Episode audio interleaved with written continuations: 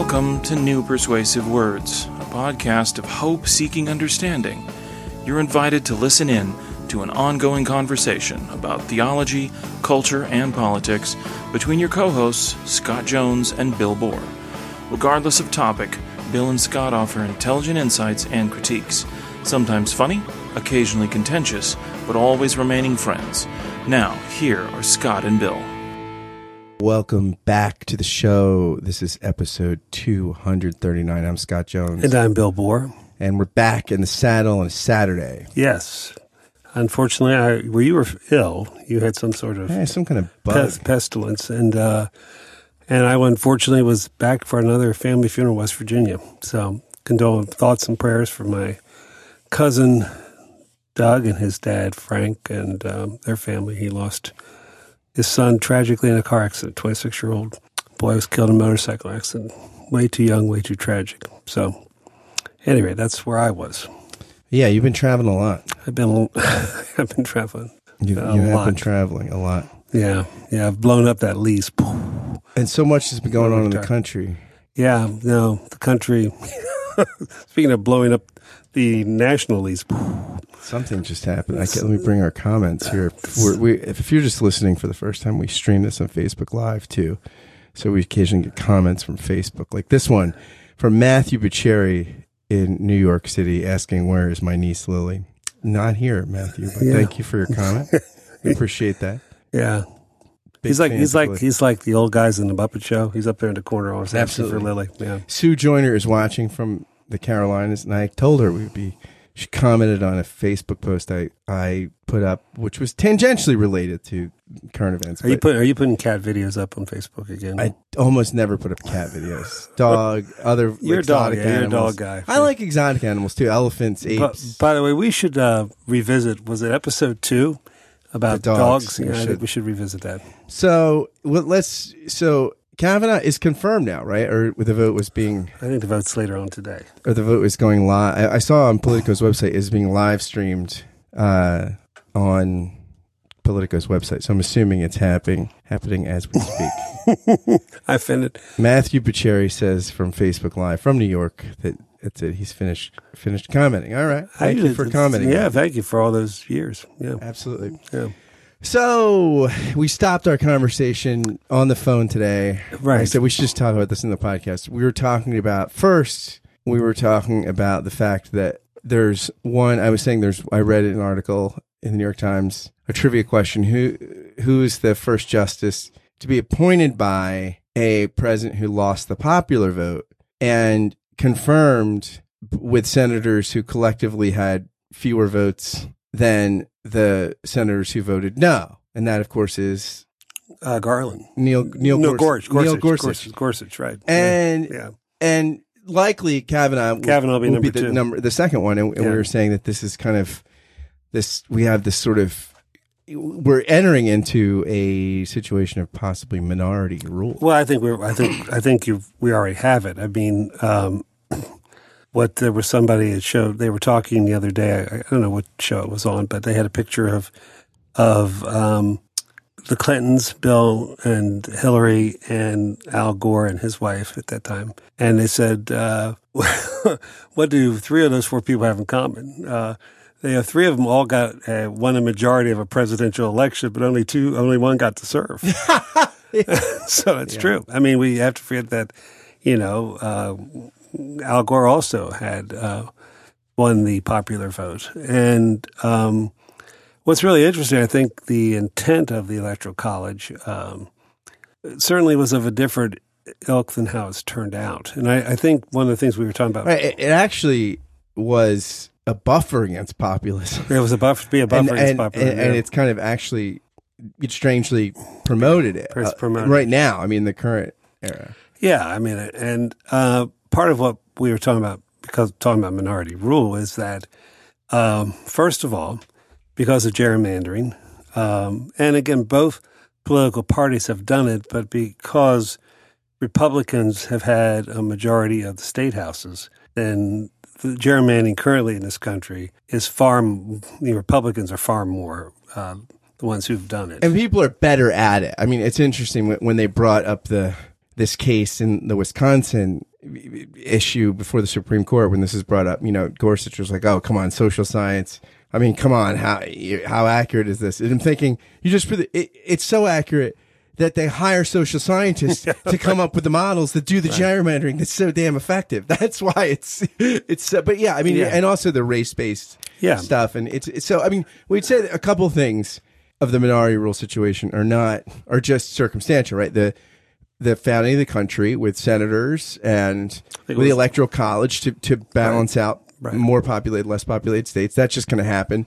Republicans being astute about state houses and right. making a concerted effort to put a lot more time and energy there than the gerrymandering, uh, which yeah. which is sort of comes from the from, control from of the state, state house. house. and then self sorting. Yeah, you know, reinforces some of that. So so some of that stuff is not intentional. Some of it's intentional, and we have this sort of situation where we do have, you know, it's it's almost like er, like Iraq, where you have this minority that rules over the majority. Right. No, it's, it is, and I think that that has um, that has some strong implications. I think for um, it's it's one of the other things that are kind of um, undermining, I think, trust in democratic institutions. Yeah, I mean, there is this kind of cynicism about the process. Yeah. Now, again, um, democracy has some really inherent problems with it. I think that's you know, uh, it was interesting. I was listening to a British podcast on uh, on Dietrich Bonhoeffer, which was very was it's an interesting. It's on uh, one of those BBC uh, shows in our time. It's really interesting podcast, BBC in our time, and uh, they had English scholars talking about Bonhoeffer, which, which is interesting having them talk about it as opposed to if you had a group of an American, yeah, American or uh, German scholars, German scholars, right? Um, but one of the things they said, now again, I don't know enough about his political thought um, to know if this is true or not, but Bonhoeffer did not envision democracy after the war. He just didn't think the Germans could handle it which, which is pretty, I, I, I have heard that. Yeah, yeah, it's very interesting. Well, and um, I don't know if you do some, you know, if you if you do much study about the interwar period between World War One, and World War Two, um, people who are 20th century historians are some of the people who are most nervous about right now, because after the great experiment of democracy uh, and the kind of the in the chaos after World War One, uh, really created some. Uh, it was part of how fascism, fascism, fascism got voted in, and, and took over political parties. Uh, you know, namely, you know, we know Italy, but Germany and Spain as well. Of course, Spain there was a civil war to do that, and part of that whole thing about with uh, it was a different kind of nationalism. Uh, it was a nationalism that was was reacting to the collapse of empires. But I think you know that the the nationalistic impulse uh, I mean, I, I think Trump's you know, because we we got you know Trump's speech at the United Nations was horrific. Uh, you know, we didn't listen to the content of it because you know it's kind of hard to listen. I don't believe in globalism. I believe in patriotism. patriotism. What even is that? I mean, what does it mean? Steve, to- Stephen Colbert was like, "That's like going to your friend's wedding to say, I don't believe in monogamy." but I'm glad it worked. So I hope it works out for you too. And Peggy, if it doesn't, give me a call. you have my number. I mean, it's kind of yeah. yeah it was just, very, it, was insane. It was it was a, it was embarrassing. And uh, if I still got embarrassed about our country, I would be embarrassed by that. But I'm kind of over that right now. It's I, my embarrassment uh, threshold has been has been long past. Oh yeah, yeah. I mean, that's been a while. Well, yeah. come on.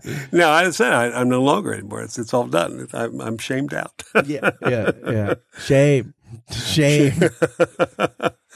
Yeah, but I do. Um, but I, I, think so. For instance, you know, you have a you probably we are going to end up with a Supreme Court that is not really probably representative of where the majority of Americans are. It's interesting because it's like an invert. We might have talked about this a couple weeks ago, but I mean, when uh, this professor I had on Give and Take from Messiah College in his book about evangelicalism and and and Trump, he points out how like in the fifties America was very kind of God and country, civil religion. There's all these like prayer and school movements, Bible reading in school. At the same time, the court is very liberal, right? And and striking some of this down in the 50s, 60s. And so you had this real tension of a sort of conservative civil religious culture in the in the wake of communism.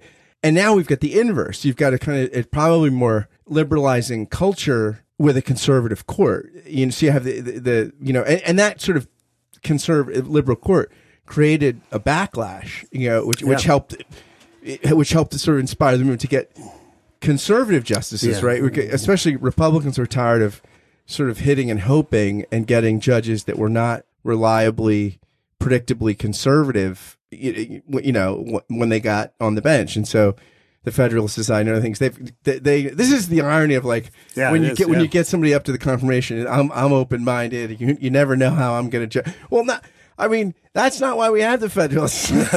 we have that so we'll know exactly how you rule on lots of No, and you know, I, and so I do think there's And I'm not saying that critically of conservative. Like, I mean, conservatives were astute enough to do that. Say, hey, look, let's let's start they, a society. They, were- they did. They did. It was. Uh, this is important. So let's cro- let's groom a you know crop of intellectuals who from which we can get great, you know, good, smart yeah. No, that that federal and Supreme Court justice. Yeah. I mean, somebody where Like, the- the left, the left should do something like that. Yeah, I mean the money and the, but unfortunately, coupled with that was money. You know, all the all the money, the corrupt money in the in the in the political sphere.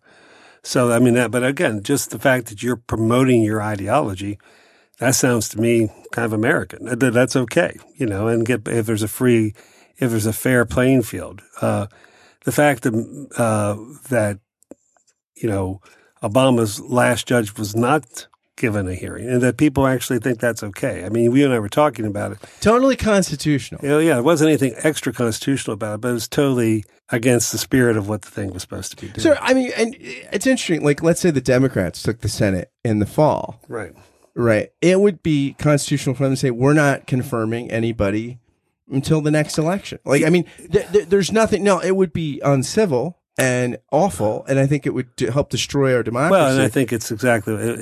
It, it would be the complete. It's com- we're almost we might be there already. That the total politi- the total political politicalization of the Supreme Court. We might already be there, and I think. but this is where so much of democracy is not in rules. You can't legislate. No, you can't. You No. can't legislate the kind of temperament and civility and virtues it takes to run a democracy. Right. You you you. The, the procedural stuff is only part of it. Yeah, I mean, par- if parliamentary procedure becomes a weapon, then you've already lost a bit. I mean, I think that's we, we saw that happen in a, a major denomination. We were Yeah, part of. exactly. Yeah, I mean, where, where it, is- be, it stopped being about trying to to get along or trying to understand. It became who could outmaneuver the other. Robert's person. Rules of Order. Robert's rules of disorder. Yeah, that's for sure. You know, one of the other things I think we should also say. They used to sell a T-shirt at Princeton Seminary. Presbyterians do it decently and in order. yeah, they, they also you could buy a T-shirt. Baptists don't do it because it's too much like dancing. I didn't know that. Yeah. so where do all the little Baptists come from? Exactly. I don't know. So No. that's storks. Uh, they steal them from other churches.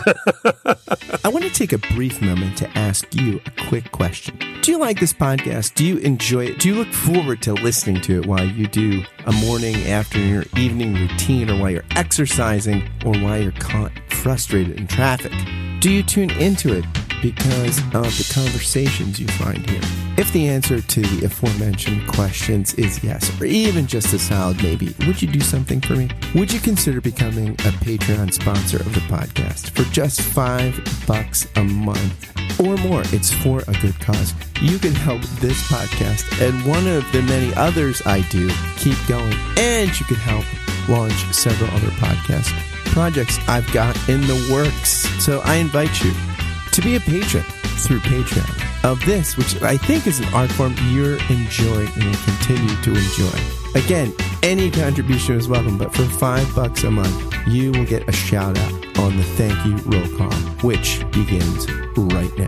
Thank you, David Babico, Ellis Brazil, David Zoll, Sari Graham, Peter Steigerwald, Samantha Blythe, David Norling, Charlotte Donlin, Barry Stewart, Larry Rule, Stephen Lipless, John Schneider, Ben Crosby, Liam O'Brien, Jim Kress, Stephen Rowe, Ben DeHart, Jordan Morseberger, Josh Redder, Jennifer Underwood, Kai Whitpennig, Simone Garabedian, Jim Kirk, Samantha Konauer, and Jordan DeMays. If you want to join these patrons through Patreon, just go to patreon.com forward slash Scott Kent Jones. Thanks again for listening, and now back to the show.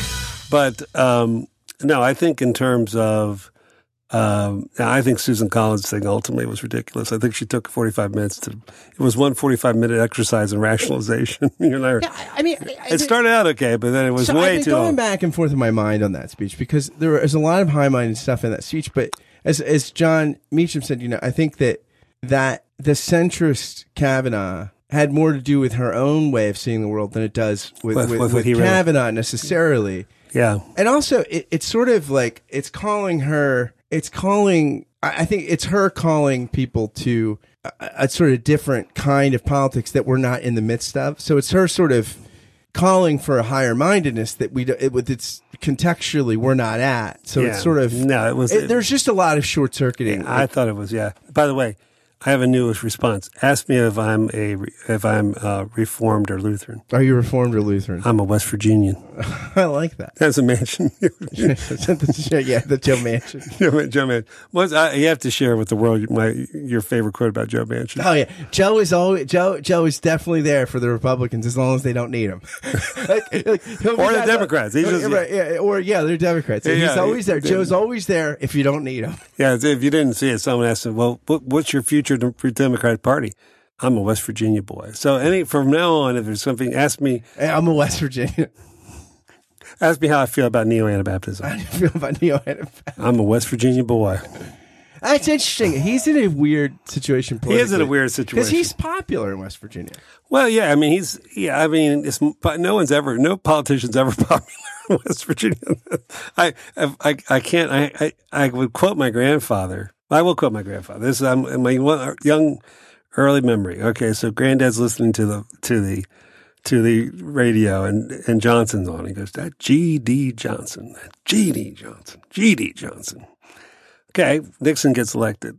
You know, six months later that GD Nixon, that GD Nixon. I go, granddad, I said, I don't understand. You didn't like, you didn't like the Democrats. He said, yeah, they're all GD liars. I said, well, you know, you got a Republican. He's a GD liar too. so that's West Virginia populism. Yeah, there you go. there we go. But until it's been, uh, until, you know, I don't know, something, it's unfortunate there's a, there's a parallel between the opiate crisis and, and, and Trump's popularity in the state. I mean, it's just, uh, you know, it just, there are great people who just vote for people who are not good for them. So, but Manchin, yeah, I mean, he has a lead, and I think uh, that was probably, um, you know, the politics of it. Who knows what that was going on beside? But I, uh, yeah, it was not. It's not been one of America's greatest moments. And I think the other thing too is, you know, you and I talked about this. You can't say this. You can't say I believe her, Dr. Ford, and I believe Kavanaugh. You can't that. You can't say that. If you say you can't say I believe in Dr. Ford, but I think Kavanaugh's telling the truth. You you don't get to do that. Yeah, yeah. I mean, well, so I think in the Me Too movement, you, like you can't. Everyone's afraid to say, "I think there are holes in her story," because that's that's ak- ak- akin to saying, "I don't believe her." And then you, it, so you have this people bet even on Fox, I mean, Uh, even on. Fox News. I mean, it's it's we believe, but then you know, there's her story. Something happened, kind of thing. But no, but if you say you believe Kavanaugh and you say you do not believe Dr. Ford, so you can't have it both ways. Now the fact is, nobody knows definitively what happened there. And, and I would say And I'm not even sure Kavanaugh knows definitively what happened. Yeah. I mean- that's my. I mean, I I think she might have been caught in the Devil's Triangle. I don't know. I think she told the truth, and I so beyond a reasonable doubt. So I think Kavanaugh was uh, lying, or he's convinced himself it didn't happen. So I believe that, but you can't. But you can't say I absolutely know because no, that's it's interesting. yeah, so you can't say that. So I, okay. So this is a good exercise for anybody on, on whatever side you're of this thing. Okay, So I find a good, so find somebody on the other side that you like and listen to their conversation. Yeah. So like the con, so Fox News is not an example. If I watch wouldn't- Fox News, it, it exacerbates. It, it, I, it, I get smug and I get you know kind of more confident in my own sort of. Uh, we have one comment from New Jersey on Facebook that says Dr. Ford knows. Well, what I would say that the only people who actually know would be Dr. Ford or Judge Kavanaugh. That would be Right. the only two. But the rest of us, when they say we know, we don't know. Right. Yeah, So we believe, we don't we- know. The commentary, though, is very, very intelligent, kind of New York based conservative magazine. You know, eh, John Podhoretz, who's on lots of media outlets, is a sort of top part of the commentary. Is, is By one of the funniest things where they were talking about how much money Trump's dad left to him. You know, the other day on Morning Yeah. Joe, and Podhoretz was on there, and, and Joe goes, and John's father left him all his sweaters. if you've never seen him, He wears terrible He wears terrible sweaters all the time. So, but you know, their discussion, their most recent podcast uh, on the the Kavanaugh issues issue was interesting, and I mean, there it made me think on some things. I mean, they talked about somebody who had looked at Dr. Ford's. You know, they said that that the marital therapy conversation had come up in 2012, right, as a result of putting in Right, a second right. front door. of The birth- well, they somebody just checked in Palo Alto on the air. There was no housing remodel permits, and there was one in 2008 for a side door, which for a therapist's office or something to come in. Hmm. So right, so here, like, there's something that that the foundational to how this kind of came up, which there's seem seems to be some inconsistencies in that part of the story. Now, again, I, that didn't make me think that her story was completely not credible, but it, listening to these people who I thought reasonable, intelligent, who I disagree with, I thought, huh, okay, these are some things from a, from a less amped up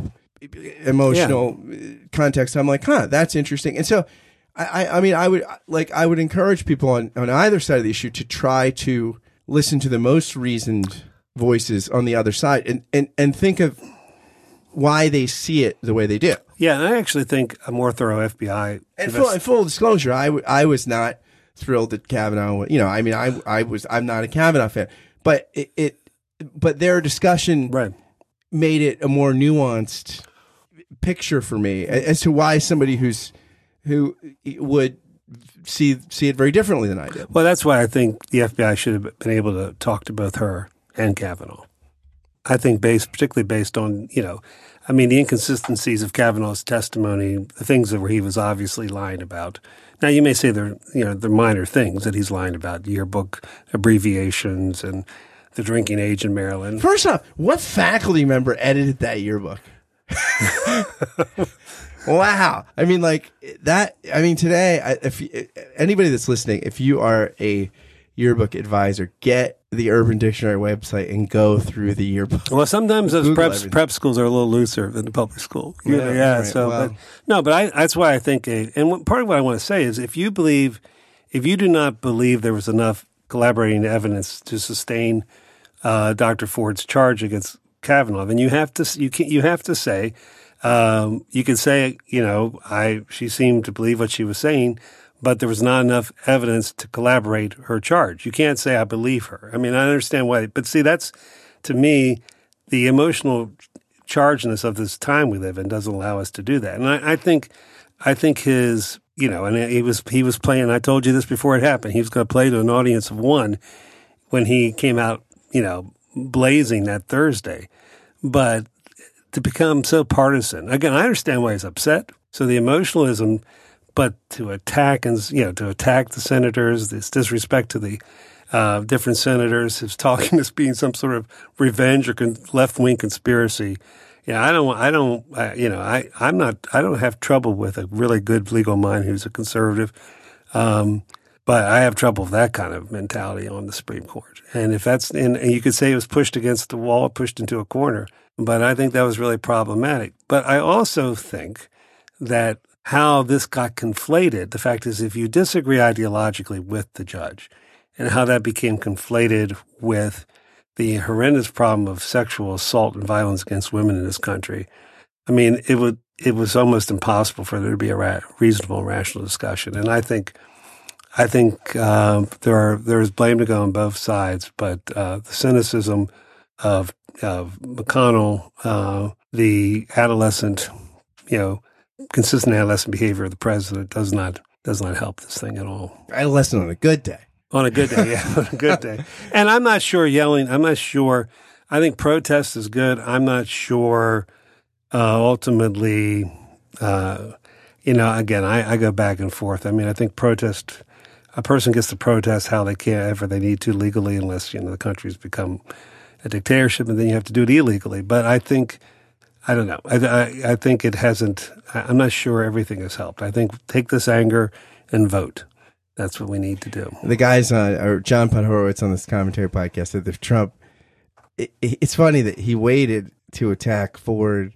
He it happened after the Florida race was oh. close. It happened after Heitkamp was down. He's like, he did it to distract from the story in the New York Times about his, about, uh, his, uh, about yeah, his, it's fine. Yeah, I know that it's it's ridiculous, and I also think too. I mean, the you know I, I've had conversations with multiple people, and this kind of public acting out, or not public acting, but this discussion of past trauma, how you know, uh, and again, you know, two men, we we you know, we have not much we can say here, but I think the fact is that it is an important moment, and uh, you know, statistics are statistics one three women have experienced some kind of sexual assault and it's a it's a horrific time. And I think for it to become politicized and for the insensitivity of particularly you know the old boys club who's running the show there in the Senate, uh, it, it's not it's not a great moment for us. But maybe it can bring about change.